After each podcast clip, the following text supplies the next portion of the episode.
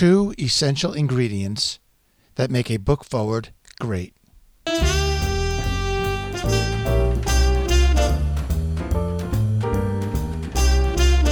Hello, and welcome to the Business of Self Publishing podcast, episode number 54.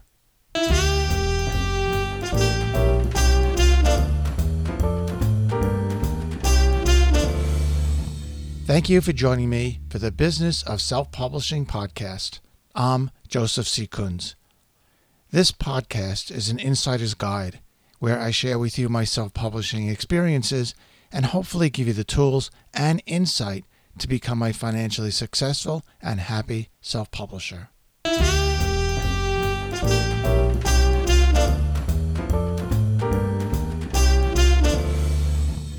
Two essential ingredients that make a book foreword great.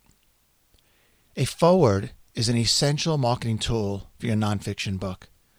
If it's written properly and with some understanding and forethought about its role in your book's success, it can have a substantial impact on your book sales.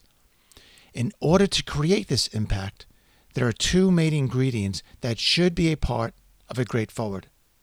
The first is establishing your credibility for the subject.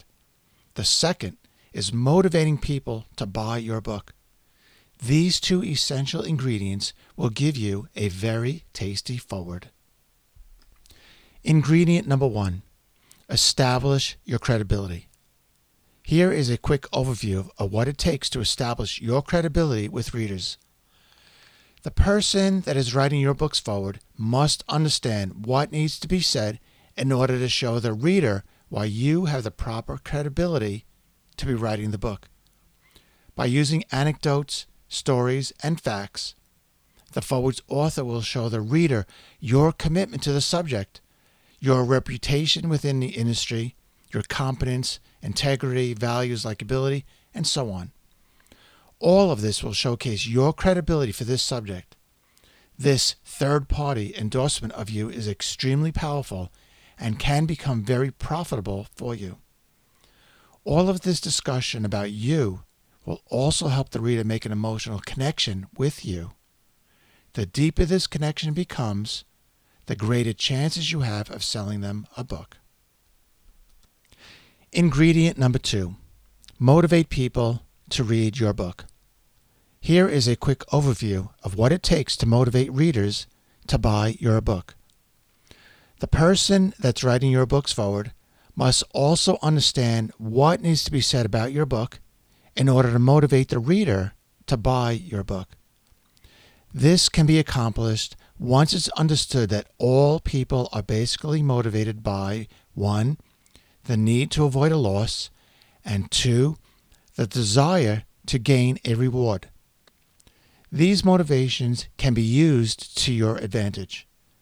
You do this by showing how your book will give the reader what he needs or how to solve his problem, which are both avoiding a loss.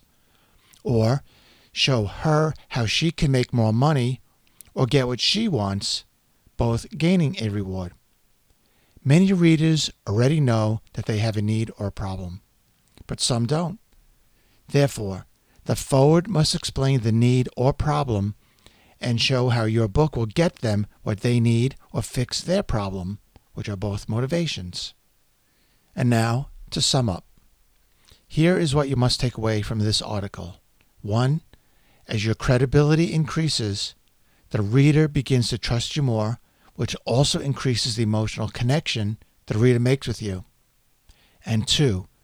The more you can satisfy the reader's desire to get what they need or fix their problem, or show them how to make more money or get more of what they want, the more they will be motivated to buy your book.